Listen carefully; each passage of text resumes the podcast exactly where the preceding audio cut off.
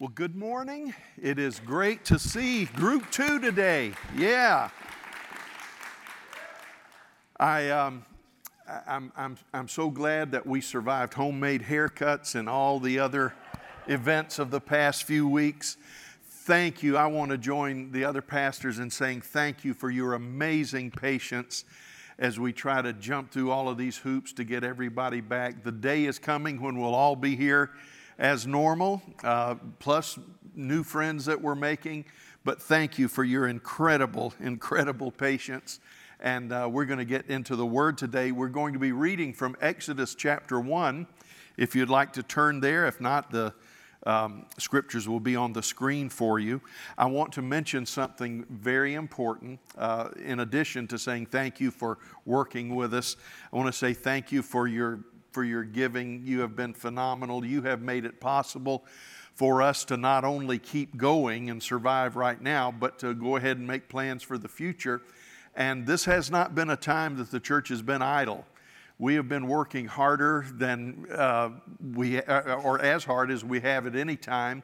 And we've looked to the future with some great plans, and we're preparing for uh, growth in the family and, and an ingathering of the harvest. Um, you saw Pastor Bella give the uh, introduction today. She is with us now. Uh, this is her second Sunday with us, I guess, and uh, or as a member of staff, and is doing such a phenomenal job. I want to remind you that uh, the first Sunday in July, she will have children's programs ready, nursery will be ready. Um, the nursery workers will be um, uh, fully uh, prepared and protected um, uh, for the benefit of your children. If you have toddlers and you know lap babies, you know it's not likely they're going to stay six feet apart. Um, in fact, we do good just to keep them in the same room, but uh, uh, at home and at church and everywhere else. But um, the workers will, will go that extra mile for us. It's going to be great. And uh, that starts in July. Uh, don't forget, I know we've mentioned this, but in June we're doing this segmented approach. But in July, it will begin to open up. Uh, we probably will have to have two groups instead of four, but that's just to help us work our way through. We'll go back to the uh, regular schedule. It won't be just a 10 o'clock service. It'll be 8:30 and 10:30 in July. It's going to be good. And I want to give you a heads up that on um, Sunday evening, July 12th, we will have uh, a farewell uh, gathering for Pastor Frank and Linda. Now, we call it farewell because we're not sure what else to call it. Frank is leaving staff, they're not leaving us. Um, they're going to do some work in missions, but uh, this will still be their home. They'll still operate from here. But uh, as far as Frank's tenure as uh, children's pastor, it'll be coming to an end, and that'll be his last Sunday uh, with us as a staff member. But we're going to honor him on that day and have a gathering for him that night. And don't forget to be praying for Pastor Frank because um, he announced a few months ago it got put on hold because of the pandemic, but he is uh, uh, giving the gift of a kidney to his brother. Uh, that week. So we want to pray for him that that surgery will go very well. Well, let's join together as we look at the scriptures. Let's begin, as is our custom, with the Lord's Prayer. Please, wherever you are, join us as we pray together. Our Father, who art in heaven, Hallowed be thy name. Thy kingdom come, thy will be done in earth as it is in heaven. Give us this day our daily bread, and forgive us our trespasses as we forgive them that trespass against us. And lead us not into temptation, but deliver us from evil. For thine is the kingdom, the power, and the glory forever and ever. Amen. And Father, we also want to pray, uh, as Justin has said, for our nation. We want to pray for those that are fighting sickness and difficulties like unemployment. Lord, we could spend our whole time praying today and not give adequate voice to every need that's before us. But you know what's on our hearts. You know what we're facing, and you know what we've been bringing to you week by week. We pray especially for those in our congregation and uh, uh around the world that are fighting this virus. We pray for healing, we pray for help, we pray for the strong name of Jesus to exert itself on behalf of these that are suffering.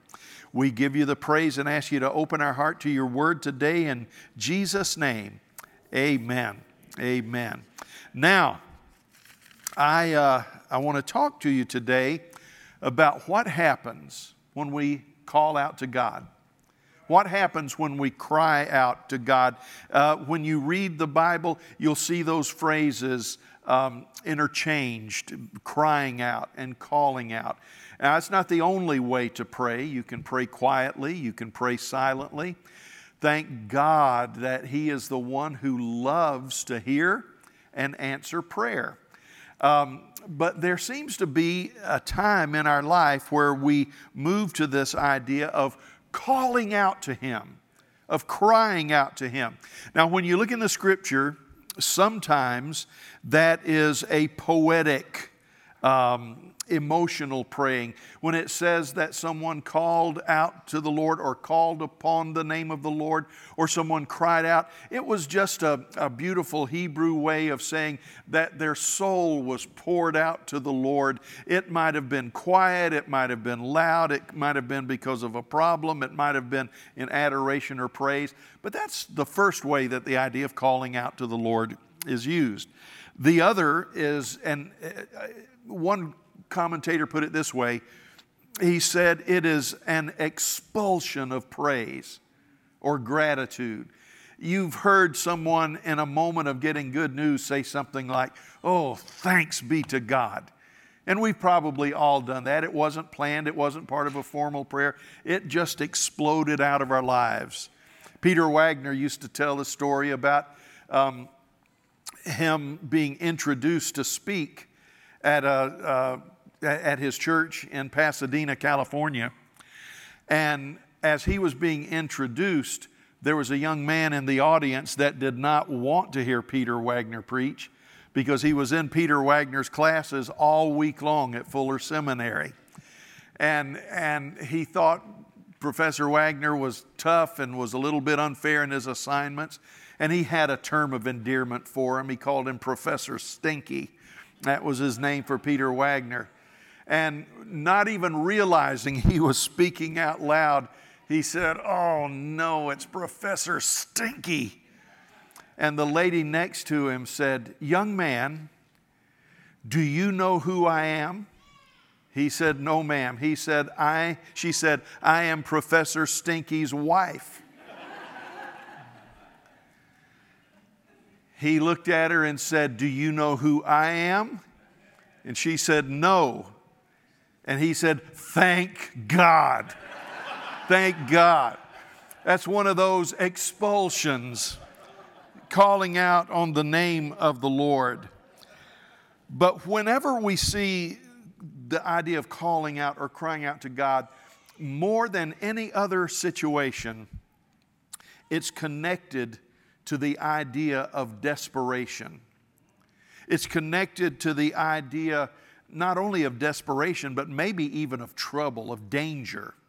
Uh, you know, we're overwhelmed by some things. And, and uh, not only is it connected to desperation, but there's usually an, an implication of delay that often feels like denial. When we call out to God, we are often in trouble and we feel that God is on vacation.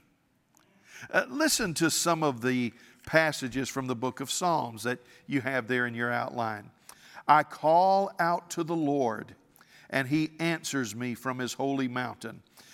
Uh, Psalm 34 6. This poor man called, uh, and uh, the better translation is this poor man cried out to the Lord, and the Lord heard him why did he call out to the Lord? He was in trouble. The Lord heard him and saved him out of all of his troubles.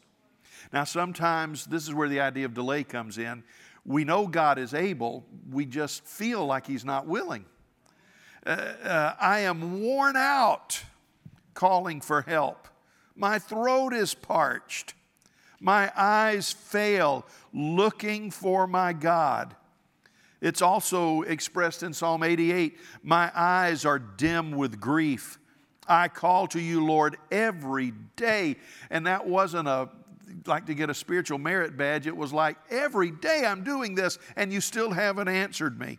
Every day I spread out my hands to you. I call out to you, the psalmist said in 119, save me and I will keep your statutes. And even God understood the connection of calling out because he spoke to his people and said this In your distress, you called and I rescued you. I answered you out of a thundercloud. I tested you at the waters of Meribah. And whenever God is making this statement, He is acknowledging two things. He says, It works when you call out to me. But the second thing, and this is where we get a little, little antsy, it involves often a process. God is not a slot machine that we put a formula prayer in and out pops what we need. He is interested more in relationship than in simply rescue. God can always rescue us, but what He's after is to establish a relationship with us. We live in an age of instant gratification. Uh, I remember the, the ordeal of waiting, smelling what my mom was cooking, and waiting for a couple of hours for it to be done. Now I find myself complaining if the microwave requires more than 60 seconds. We are in an age that wants instant answers, instant gratification, instant explanation. And I tell you, in, in this age in which we're living, where so much is given and then you are required to make a decision, I fear for our children, and you need to pray for your children. You need to help your children because our children are losing the ability to think critically and process through problems. It's just whichever soundbite gets their attention, that's what they go with.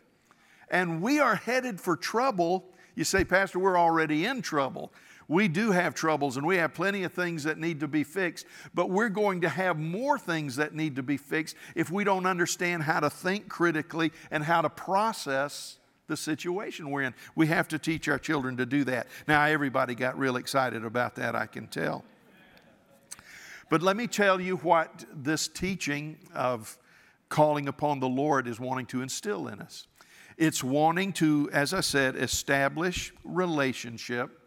And we need to go back and reclaim those portions of Scripture where we have situations like Jacob facing what he thinks is going to be annihilation from his brother, and realizing that this may be the last evening I have on planet Earth, his prayer is described in the book of Genesis as wrestling with the Lord. He wrestled with the angel of the Lord. And um, uh, God wrestled with him all night. You say, well, God could have just, God could have just fixed it right away, Pastor. Well, God was going to fix it the next day, but sometimes the wrestling we have the night before God fixes our problems tomorrow is what shapes our character. And at the end of the wrestling, I know this is, this is a, uh, kind of a well not an allegory but it's a it's a it's a type it's a symbol of what god was doing on the inside. When the wrestling match was over god touched the hip of isaac or, or excuse me of jacob. And the bible says that jacob limped for the rest of his life. You see when you and i face trouble and when we call out to god the goal the goal is for us to be changed so that we don't walk the way we used to walk. And that's not comfortable. That's not comfortable theology. It's not even comfortable existence. But God says, I'm more interested in changing you than rescuing you. Now, thank God He rescues, but there's a change that He wants to take place. Or you think about the Gentile woman whose daughter was so sick, and she came to Jesus and says, Lord, Heal my daughter. And Jesus says something that sounds absolutely insulting and rude. But you've got to understand what Jesus was doing. He looked at the woman and said, Do you really think it's right for me to give the children's bread to dogs? Now, you say, Jesus called that woman a dog. No, but that's what the Jews called Gentiles. And Jesus was saying, Well, you know the teaching. You've been, you've been subject to this prejudice all of your life. Do you really think that I ought to take what was intended for the children and give it to the dogs? And instead of being, uh, you know, wrathful at that response, she said, Lord, I'm going to lay down my hurt, and this is what I want to say even dogs get to eat crumbs that fall from the children's table. And that's what Jesus was looking for. He wasn't looking uh, to call her anything bad. He was trying to see if she could push past where she was. And, he, and she did, and he healed her daughter. Or what about Paul's thorn in the flesh? Paul said that I prayed three times for the removal of this difficulty. Now, he doesn't tell us what the difficulty was, and um, I think that was the wisdom of the Holy Spirit, because if we knew what Paul's thorn was, we would think the principles don't apply to us unless we had the same thorn. But he talked about bringing this to the Lord, and three times was a Hebraic way of saying, Look, this has been on my prayer list forever. I go from season to season to season of praying and calling out to God for an answer. And I've asked God to remove this thorn. And you know the story. We've, we've been in this passage of Scripture before. God did not remove the thorn, but God gave Paul a revelation and understanding that he would have never had if God had healed the thorn to begin with. He said, Now I tell you what I came out of this with. I came out understanding that when I am weak, that's when I'm at my strongest.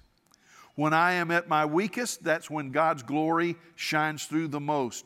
You see, whenever we call out to God, there's this idea of distress, there's this idea of delay, but it's not because God is capricious and we have to talk Him into something.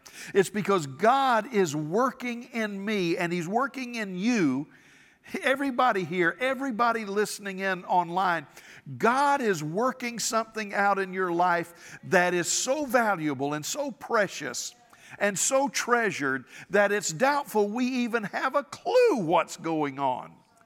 But as we've said before, God is willing to be misunderstood in the short term to be able to continue what He wants to do in the long term. So that's the value of calling out to God. I like the way one old poet put it, and they put it in the song later, talking about our calling out to God and getting upset when He doesn't answer right away.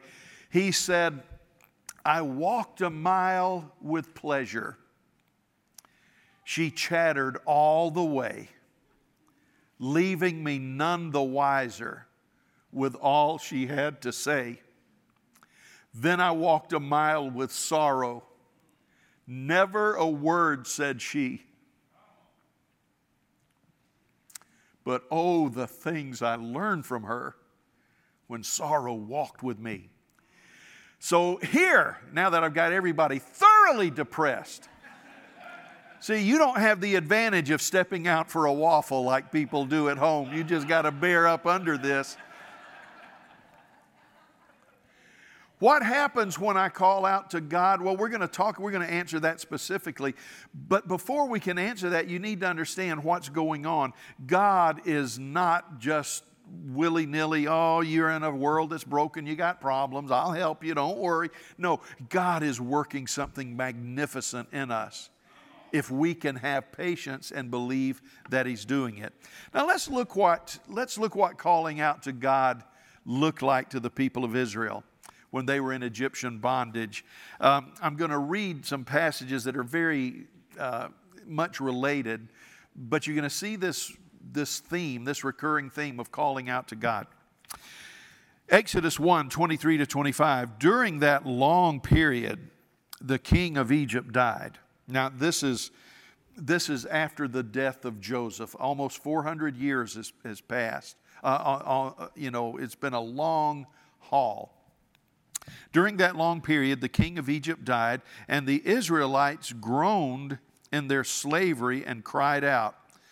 And their cry for help because of their slavery went up to God.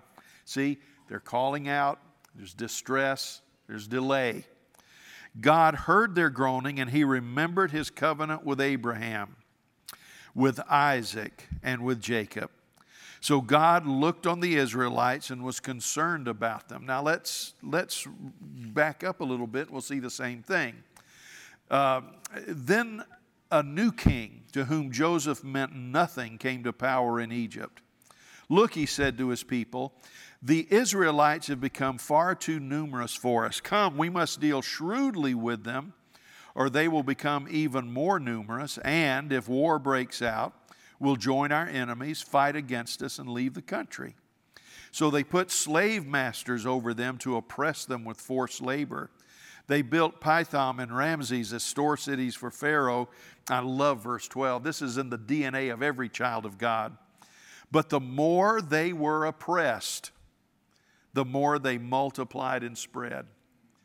You are that way. You have that DNA. The more you are afflicted, the more you will multiply and grow. So the Egyptians came to dread the Israelites and worked them ruthlessly.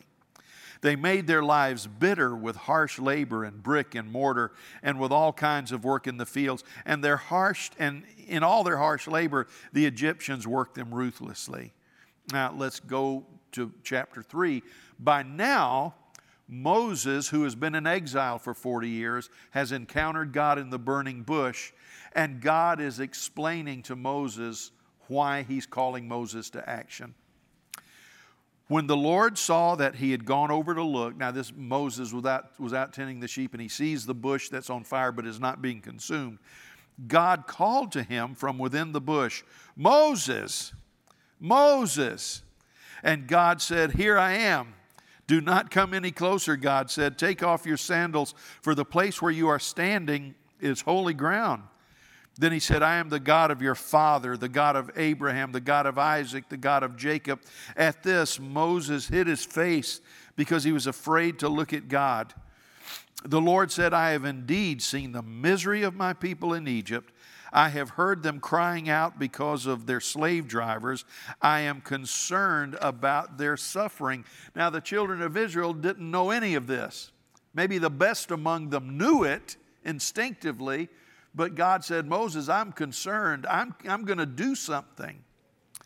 So I have come down to rescue them from the hand of the Egyptians and to bring them up out of that land into a good and spacious land, a land flowing with milk and honey.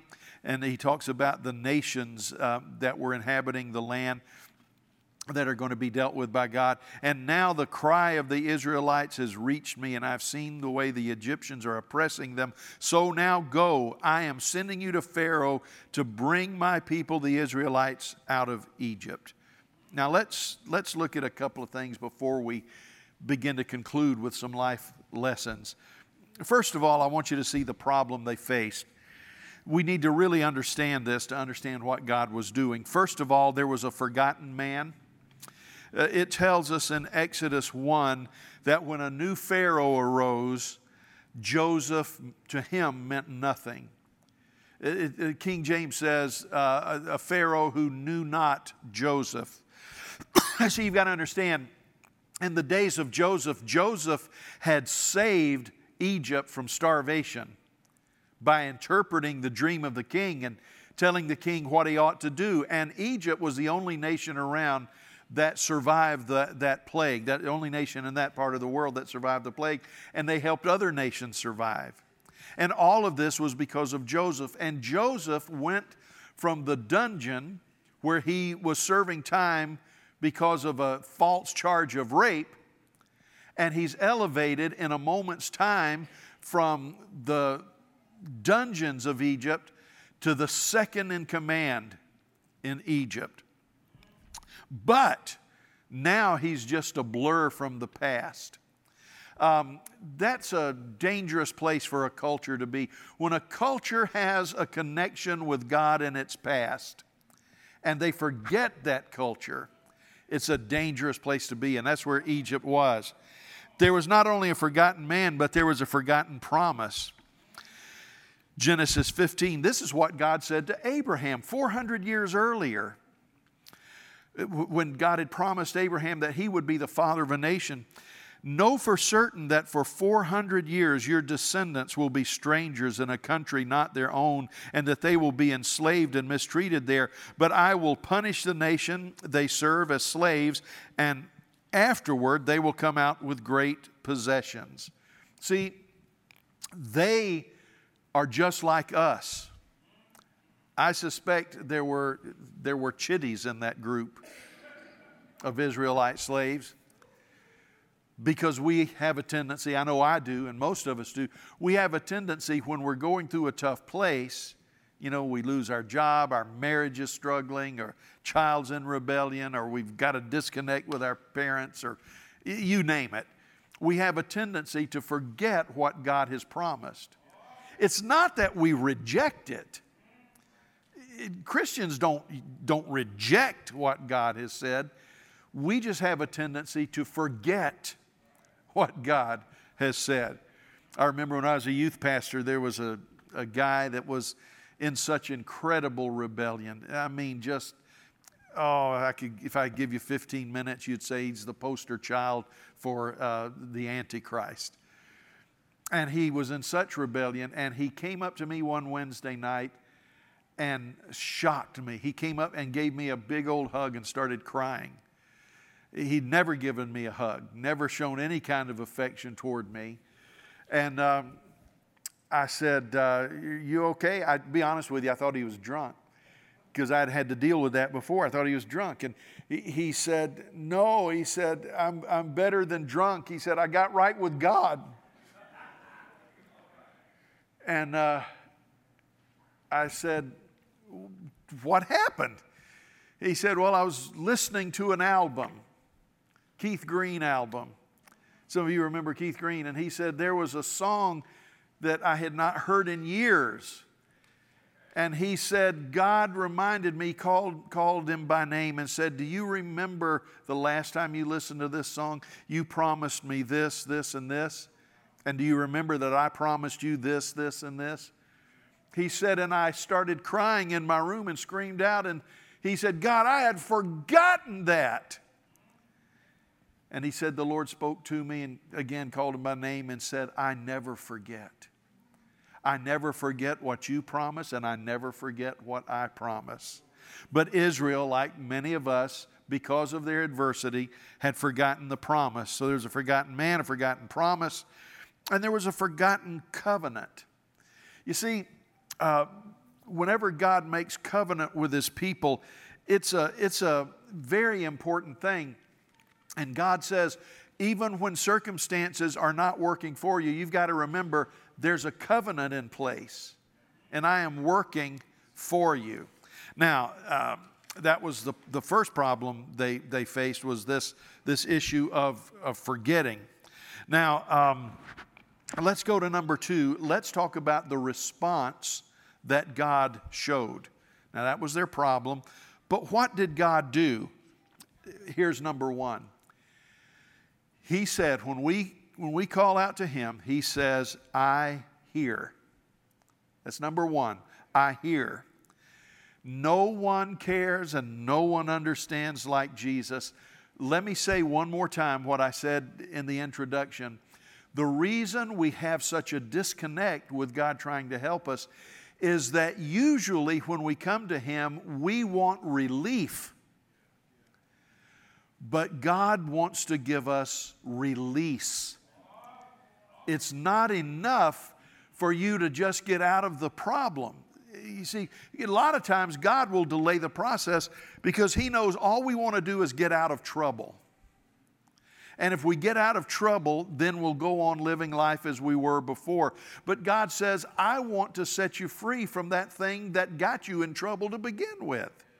Again, he's after release, not just relief. So he says, I have heard. Here's number two. He says, I have seen. I hear your cry and I see what's going on. And number three, he says, I have come down. I have come down. I put a name that most of you may be familiar with in your notes Alexander Solzhenitsyn. He was a Russian dissident that um, had spent years in a, a, gulag, a Russian prison camp, before being able to come to America, and he became a great spokesman for democracy. But this is what Solzhenitsyn said. As a young believer in God, he said, uh, I would go through the process in that gulag where I was being re educated. He said, and every day he said, I despise the sound of a man walking down the hallway. He had a, I, I, I knew his gait, I knew his walk, I knew his rhythm, and I knew he was coming. And every day he would come in and beat me mercilessly. He would beat me until I cried out for death. He said, day after day after day. He says, but what happened very soon as I called out to God, days later, he said, that man would come. I would cry and begin to scream as I heard him coming. And then as he would go away, I would hope that death would come so I wouldn't have to go through this again. He said, But one day I heard another set of footsteps with a different gait, with a different rhythm. And that person came in and opened the door without a key and came in and would comfort me, would stroke my hair, and would soothe my wounds. He said, As I looked, he said, I didn't have to ask. I knew instinctively this was Jesus. He said it happened one day, happened a second day, happened a third day. And he said it got to the point that even as severe as the beatings were, he said, I almost welcomed them because I knew that when the beating was over, Jesus was going to walk down that hall.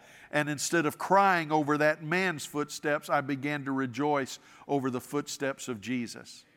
That's what happens when God comes down. That's why the scripture says, when we draw near to God, when we make an effort, we draw near to God, He will draw near to us. He understands our cries, He hears, He sees, and He comes to us. You know, His name was Jesus. The angel said His name would be Jesus, which is a form of Joshua. Yeshua it means Savior. God is our Savior. But He had another name, kind of a nickname and he said, He shall be called Emmanuel. And what was Emmanuel? God with us. Because for nearly 400 years, almost 400 years, there had not been a canonical or writing prophet for Israel. There were no Isaiahs or Jeremiahs or anybody like that. We call it 400 years of silence. I don't think it was silent. God had men and women that were serving Him but there was no major writing prophet. So, within the mind of Israel, there had developed this construct of God's alive and God's there, but he's way off out there somewhere. And the angel said, When this baby is born, it's going to be not only God, but it's God with you. He's with you, He's come alongside to help. Now, what do we do with this? How do we begin to wrap this up? What are the lessons that we learn? What are what we call our Christian life lessons? Here they are. Number one hard times don't hinder the promises that God has made to you. Even if we forget, remember my friend I told you about, even if we forget, God does not. He said in Exodus 124, he said, I have remembered. I have remembered. Whatever promise you think is now forfeit. Maybe it's something he spoke to you in a Sunday school class in your childhood. Maybe it's something he spoke to you that night when you got so drunk you threw up all over the place, and the next morning your head was throbbing, and you said, Lord, there's got to be something better than this. And God spoke to you and said, There is. And He made a promise to you, and you have forgotten about that. But God remembers. So hard times don't hinder the promises God made to you. Circumstances don't hinder. Angel Gabriel says, Zechariah, you and Elizabeth are going to have a child in your old age, and he's going to be the forerunner of Messiah. Zechariah says, How can this be? You say, why did God get so upset with him? That's same thing Mary said. No, Mary said, How shall this be? Mary said, Okay, now how are you going to do this? Zechariah said, How can you do this?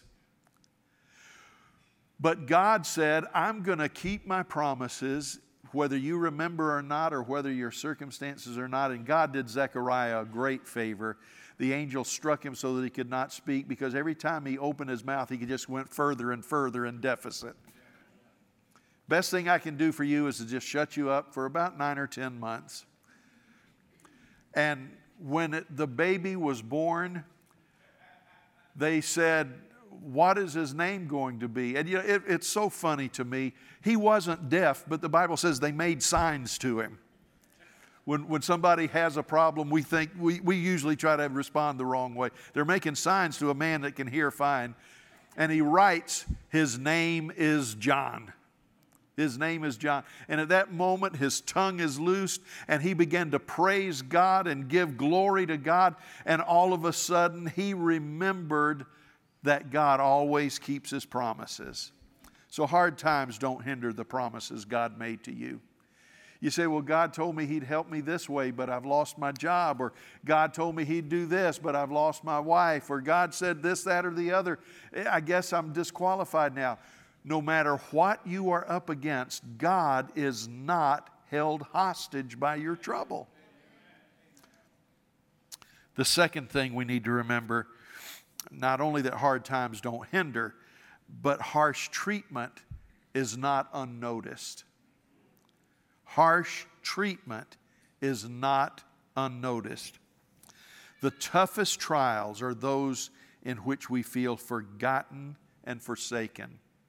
That's why the enemy attacks you. See, God spoke through Daniel the prophet and said, The job of Antichrist as a person and as a spirit that's in the world is to rob you of hope.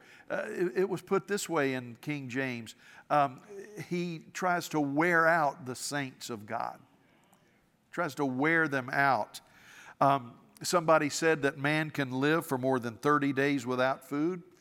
He can live for about three days without water, and he can live for about three minutes without hope. That's why the enemy attacks us in the area of hope. And, and that's why he wants us to get in situations where we feel that God doesn't pay attention. When I was nine years old, I was going into surgery, Sacred Heart Hospital, Pensacola.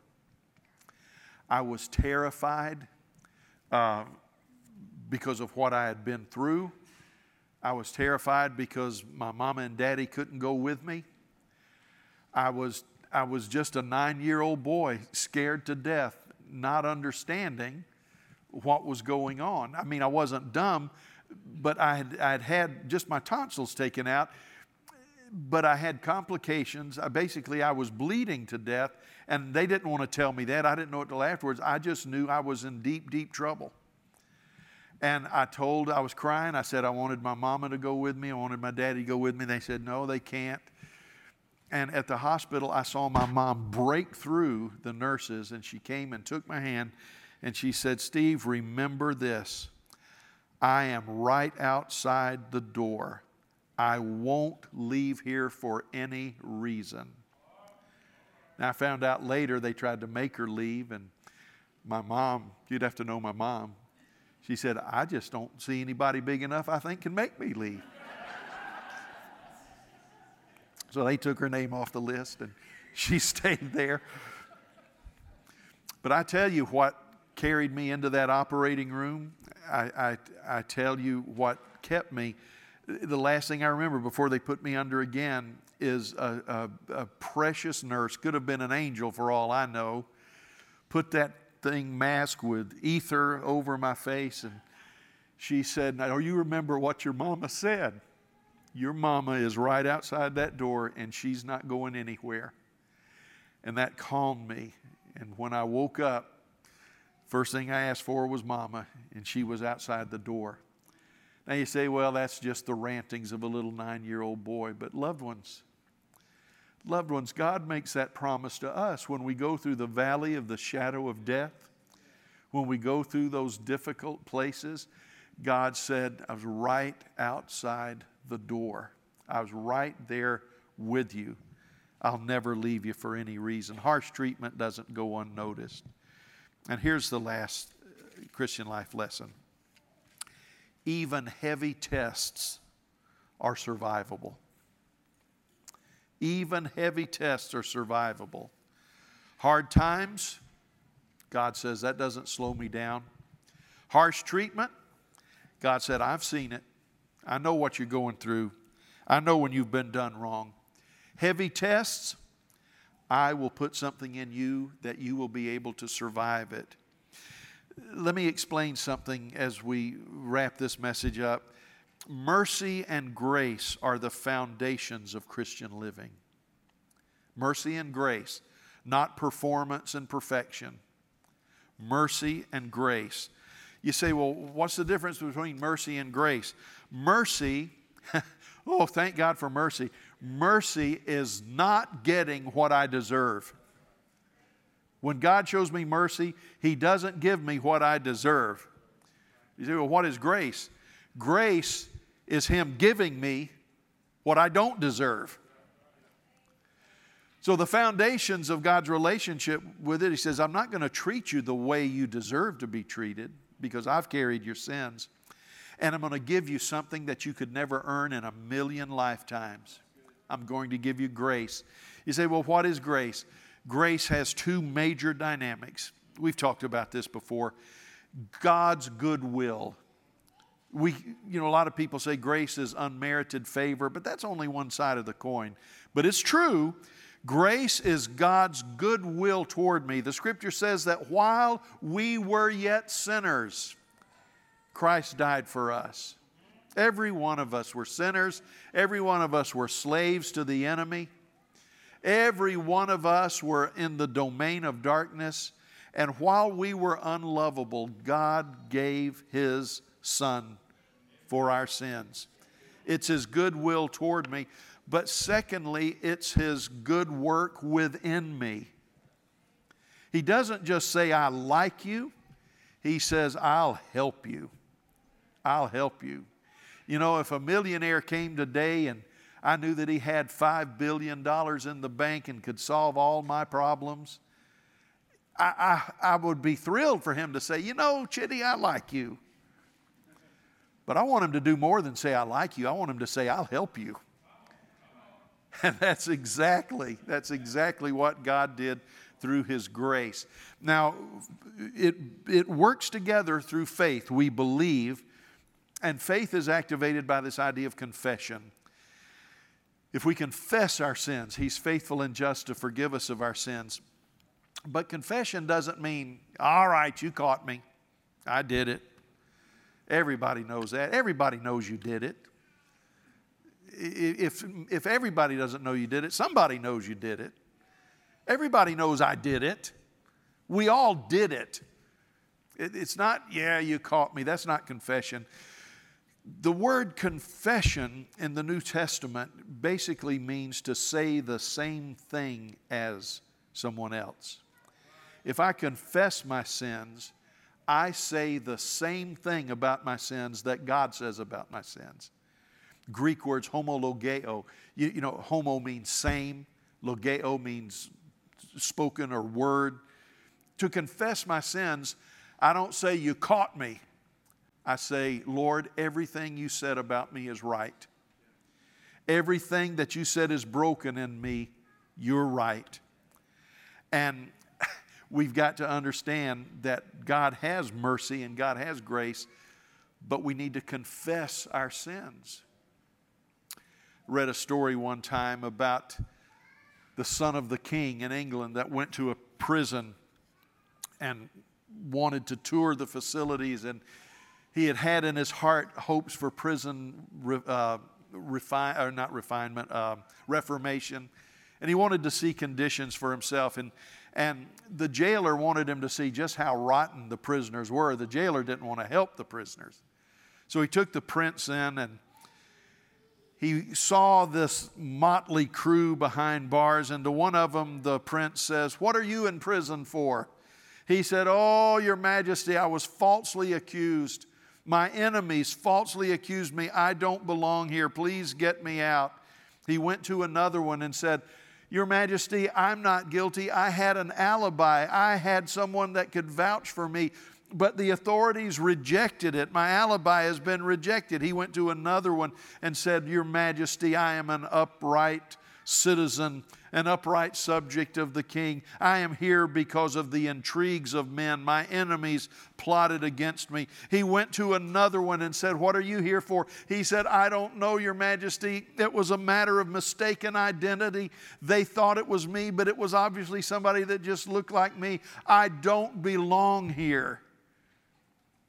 And then he went to another prisoner and said, What are you doing here? And this prisoner wouldn't lift his head he said, I am a liar, a thief, an immoral man. I broke the king's law, and I'm not worthy to stand before you or look upon your face. I am guilty, and I am getting what I deserve. And the prince looked at the jailer and said, I am offended. What in the world is this immoral wretch doing in the company of these other upright citizens? He said, Take this wicked man and throw him out. He should not be in such noble company. The man was set free. You see, if we would stop trying to justify our sins, if we would stop trying to find someone to blame our brokenness on, and if we would just say, Lord, you nailed it, you nailed it. Everything you said about me is true. You said all have sinned and come short of the glory of God. That's exactly right. We've all sinned and come short of the glory of God. But if we can also understand what John said, behold what manner of love the Father has bestowed on us that we should be called the children of God. You say, Pastor, what is that? It's called confession. It's called confession. What do we do with all of this today, Pastor? Well, you remember, first of all, that hard times don't make one bit of difference to God. He can always keep His promise. Harsh treatment, you've been done wrong, you've been misunderstood, you've been misjudged, you've been maligned, you have been ill treated. Man may not notice, man may not acknowledge, but God says, I'll always see it. And I'll always make it right if you'll follow me. You say, but Pastor, you just don't know what I'm going through. I probably don't. I, I don't know. All of us have struggles and problems unique to us, and we could probably all say uh, to some level, nobody understands what I'm going through. And to some level, that's true. But I will tell you this whatever heavy test you're going through, call upon God. And He will show you mercy, He will show you grace, and He will lift you out of this hard place. In a book called Hudson Taylor's Spiritual Secret. It was a life changing book for me. I read back in high school. This is what Hudson Taylor said It doesn't matter how great the pressure is. Um, and I, I left out, out, a sentence. I don't know how I did that. It's, he said, What matters is where the pressure is. What matters is whether you let the pressure come between you or, and God or you let the pressure push you nearer to His great heart. Loved ones, we are in a world that is broken. We are in a world that is unfair. We are in a world that is broken beyond repair apart from the grace of the Lord Jesus Christ. I believe we ought to do everything we can to make this world a better place. I believe we ought to do everything we can to make wrongs right. I have no issue with that whatsoever. But at the end of the day, at the end of the day, only the hand of God can make your life right. Only the hand of God can make my life right. And that's why he says, Whosoever will may come. Let's pray, shall we? Father, in the strong name of Jesus, I'm asking for your help. I, I ask for your help. There are people, perhaps here in the sanctuary, that really need the grace and the mercy of the Lord Jesus Christ. They need to come to you and let you apply heaven's healing to whatever is broken in their life.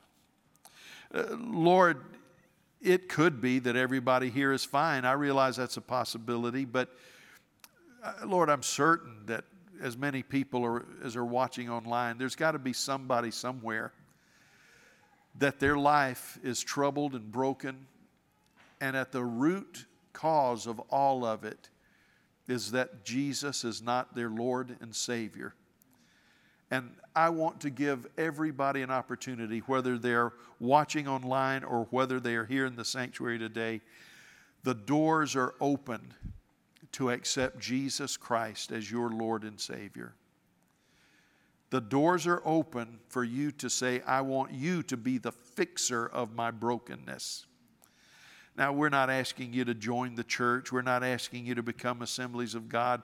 That's, the church membership isn't even open today as far as being a member of the church. But I tell you what is open opening your heart to Jesus and becoming a part of his family.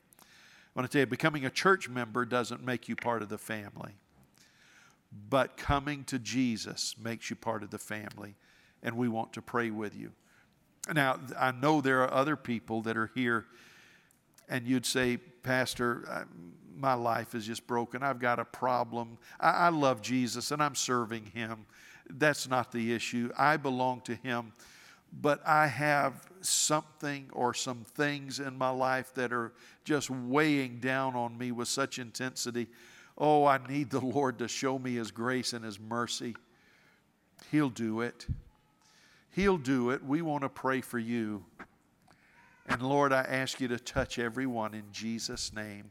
Loved ones, this is what we want to do. While we're working our way back to our normal routine, we do things a little bit differently. Um, if you're here in the auditorium, Ryan and his team are going to come back. They're going to begin to worship God again. Uh, oh, they're already back. Um, thank you guys. They're already back. And if you're here, we want to give you an opportunity to do one of two things. And realize some of you may need to go, but we want to give you the opportunity at this point to just come forward and say, I need someone to pray for me. I need someone to help me as I walk through this tough place. That's what we're after, okay, is the help of the Lord.